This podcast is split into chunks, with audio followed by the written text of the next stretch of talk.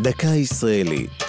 השבוע, תוכניות כלכליות לציון 70 שנה להנהגת הצנע. והפעם, הפיחות הגדול. ביום שישי בארבע אחר הצהריים, בחודש פברואר 1962, נקטעו השידורים בכל ישראל, ושר האוצר לוי אשכול הודיע במפתיע על תוכנית כלכלית חדשה.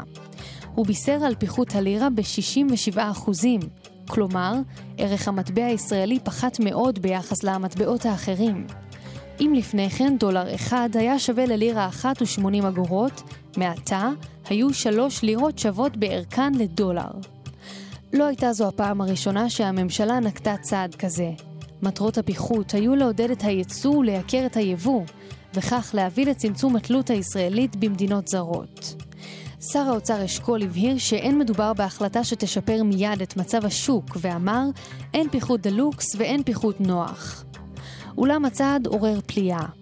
בשנת 1962 הייתה כלכלת ישראל יציבה, ואילו הצעד החדש הביא להעלאת אחוזי האבטלה ולעיקור המשכנתאות, אבל בלי העלאת המשכורות. כתוצאה מכך התרחב הגירעון הממשלתי, וכלכלת ישראל לא רק שלא השיגה את המיוחל, אלא גם התרחקה מכלכלת מעצמות אירופה.